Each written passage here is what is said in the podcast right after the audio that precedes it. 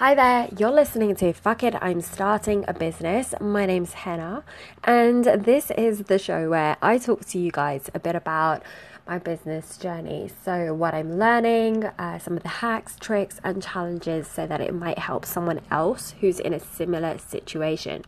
And I'm really excited about today's episode because we're looking at fasting. Um, fasting has definitely got a lot more cooler and a lot more trendier in the last few years. If you've heard of things like intermittent fasting, uh, there are studies which are coming out to prove the benefits behind depriving, I think that's the word, depriving yourself of food and drink for a substantial number of hours in a row and giving your body that chance to heal and regenerate uh, new cells. And I'm I've been fasting uh, from sunrise to sunset as part of Ramadan. So if you're not familiar with Ramadan, this is something which Muslims do every year. It comes round. It's for 30 days. Uh, in the UK at the moment, sunrise is really early, so it's around 3 a.m and sunset is around 9 p.m. So I've been waking up just before, no lie. The person who has trouble waking up in the morning, if you've heard my recent podcasts, um, I've been waking up, having some food and drink in the morning, and then eating when I can obviously break my fast. And it's been about 19 hours of fasting each day, and we're on day number five.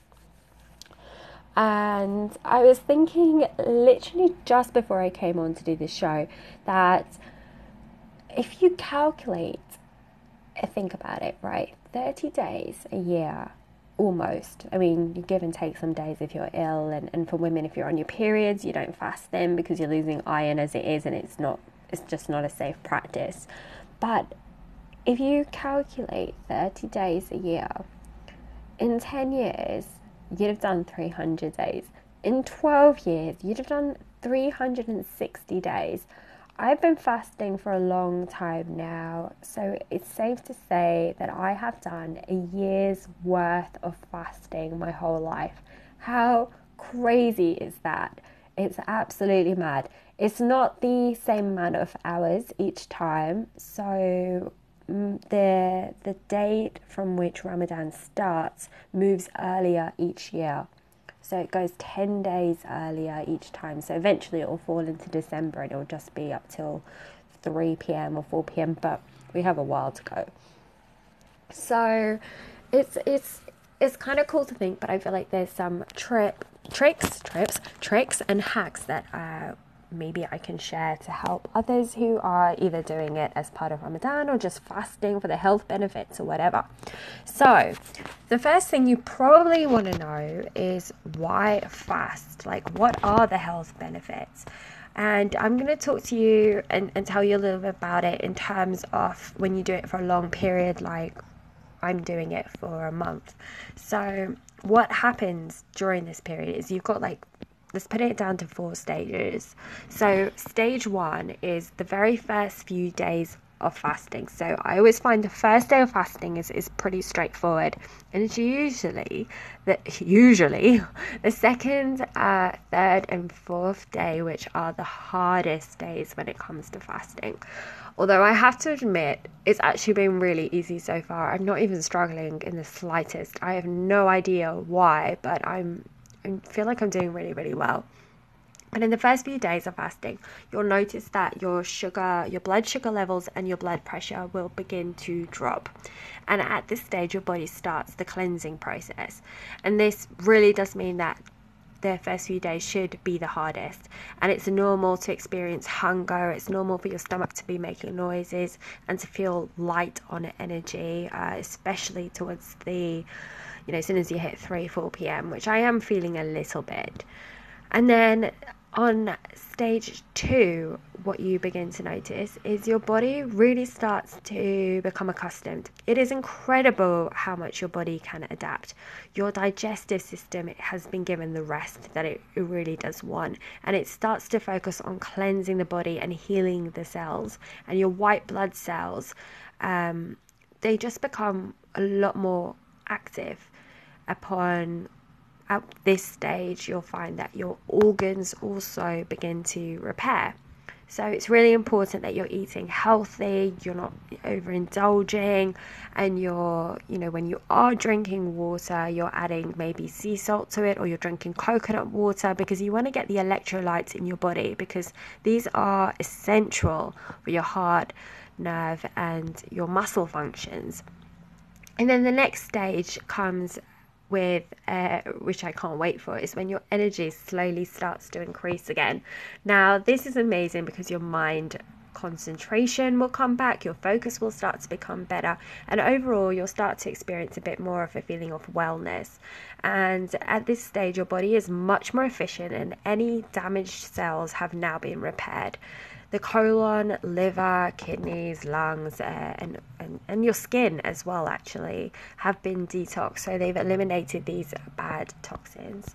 And then the last stage really takes place about 10 days before the end of the month.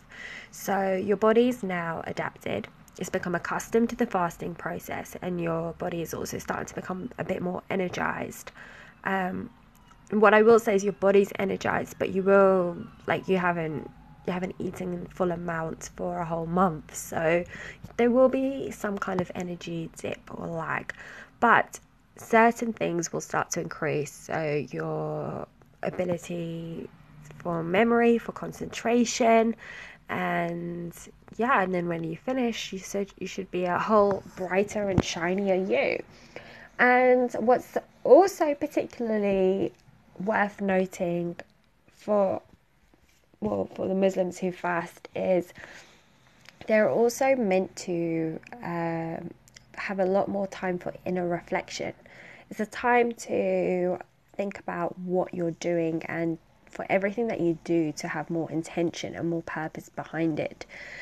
So, to give you an example, um, just things like if you're talking about someone behind their back, not saying anything that's negative about them. So you just become a lot more wary about what you're saying, how you're behaving, and your ego. It is very much about shedding off your ego. And it's quite a cool process. So, as part of that, I'm not going to do any Instagram stories, I've decided, because I feel like in if I'm being completely honest, they're starting to have a little bit of ego within them now where I'm just not even present. It's just all about the stories and about, look, this is what I'm doing, or just capturing moments so that I've got it. It's, it's very bizarre. It doesn't make much sense. And I'm just, they're feeling like this is kind of negative. It's not coming from a nice place. It's not coming from a, a good place. It's coming from a, a need, a want, something. And I've, I've called that part of ego, whether it is or whether it isn't. It's, is uh, something that's slightly debatable. But so you know that's one of the steps that I've taken. But if you are fasting uh, and doing intermittent fasting, or you're doing it as part of Ramadan, I feel like there are some really good uh, tips I can share with you. So the first main tip is um, make your intention the night before don't just wait for the morning. It's the same with morning routines or deciding what you're going to wear. You should really try and get these things settled the day before because in the morning you don't want to be making decisions. And there is something a lot more powerful when you decide the night before, I am going to fast. You've told your body, you've told your mind. In the morning, even if you're not feeling it, the fact that you just go and do it and you stick to your word, it just brings this whole level of commitment. Whilst when you decide in the morning, it's okay. It's it's good for like trying out, but that isn't. It just doesn't have as much force or as much oomph. So make those decisions the day before, and then start the morning with power, with control. Like even if you're not feeling it, you're still going to do it, and and you will you'll just get into it. The second tip is um, smoothies are not juices. So smoothies uh, are vital.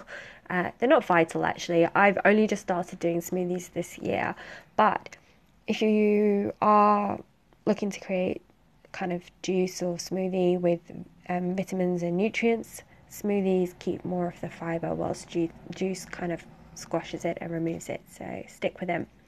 Number three, chia seeds. I freaking love chia seeds. Chia seeds, you can add them to yogurt, bananas, chia seeds, done. Uh, chia seeds can be added to smoothies. They're just packed with protein and energy. Tip number four if you are doing a fast, I recommend wake like waking up in the morning, similar to what I'm doing, maybe at sunrise, but a bit before you start your fast. So not immediately and then eat and then be like, okay, I'm starting my fast. I'm going to get on with my day. Try and give yourself a little bit of a gap if possible, but if not, it's okay. But really do eat and drink uh, and, and eat and drink smartly before and after your fast. Tip number five there is a reason why Muslims open their fasts with water and date. Dates have zinc in them, which are vital for repairing. So, and, and they have magnesium in them, and they're just packed with vitamins and, and nutrition nutritional elements. So, have dates because they're pretty damn amazing the next tip, because I have so many coconut water, electrolytes, um, water with um, sea salt in it, like I just said, is all good. And it's not something which I do every year actually. And that's me disadvantaging myself. The next tip is when you are fasting, you will notice that you will start to run out of patience. You will become a lot more angry with people. And it really does give you a better understanding of people who are in different parts of the world. And when you think, well, you know, why did they act like this? Why did they get so angry over this? Why couldn't they sort it out? Why are they so reactive? And the truth is, is when you're not eating, it impacts you. It impacts you on every level. Your skin begins to dry up because unless you're moisturizing it, it's not getting as much water in it as it usually does. So that's one thing to note you become a lot more agitated, you become a lot more impatient. So it's really important that you just pay a lot more attention to yourself. And then when it comes to work, which is my final final point and, and probably the one that makes the most sense with this topic is self motivation when you are fasting is hard. It is tough. I'm not going to pretend that it's not. So it's really, really important that you surround yourself with people for when you want to work, you know, or you're in a, a place. If it's a coffee shop, just buy one of those drinks or buy yourself, you know, a slice of cake or whatever and just pack it away and, and then give it to someone if you don't want it en route home or whatever. But try and get out. Don't just stay in and try and be around people because you do need that little bit of extra encouragement and you need a deadline you need you need to be really focused and clear on what you're doing, or you'll start daydreaming and you can't do that. So, those are my tips. This was a lot longer than I wanted it to be, but I hope it helps. And if you have any tips for when it comes to fasting and doing your own thing, let me know. Um, or any, even any smoothie tips, I'm definitely up for that. So, good luck, guys, and uh, try and enjoy your fast when you do it too. Bye bye.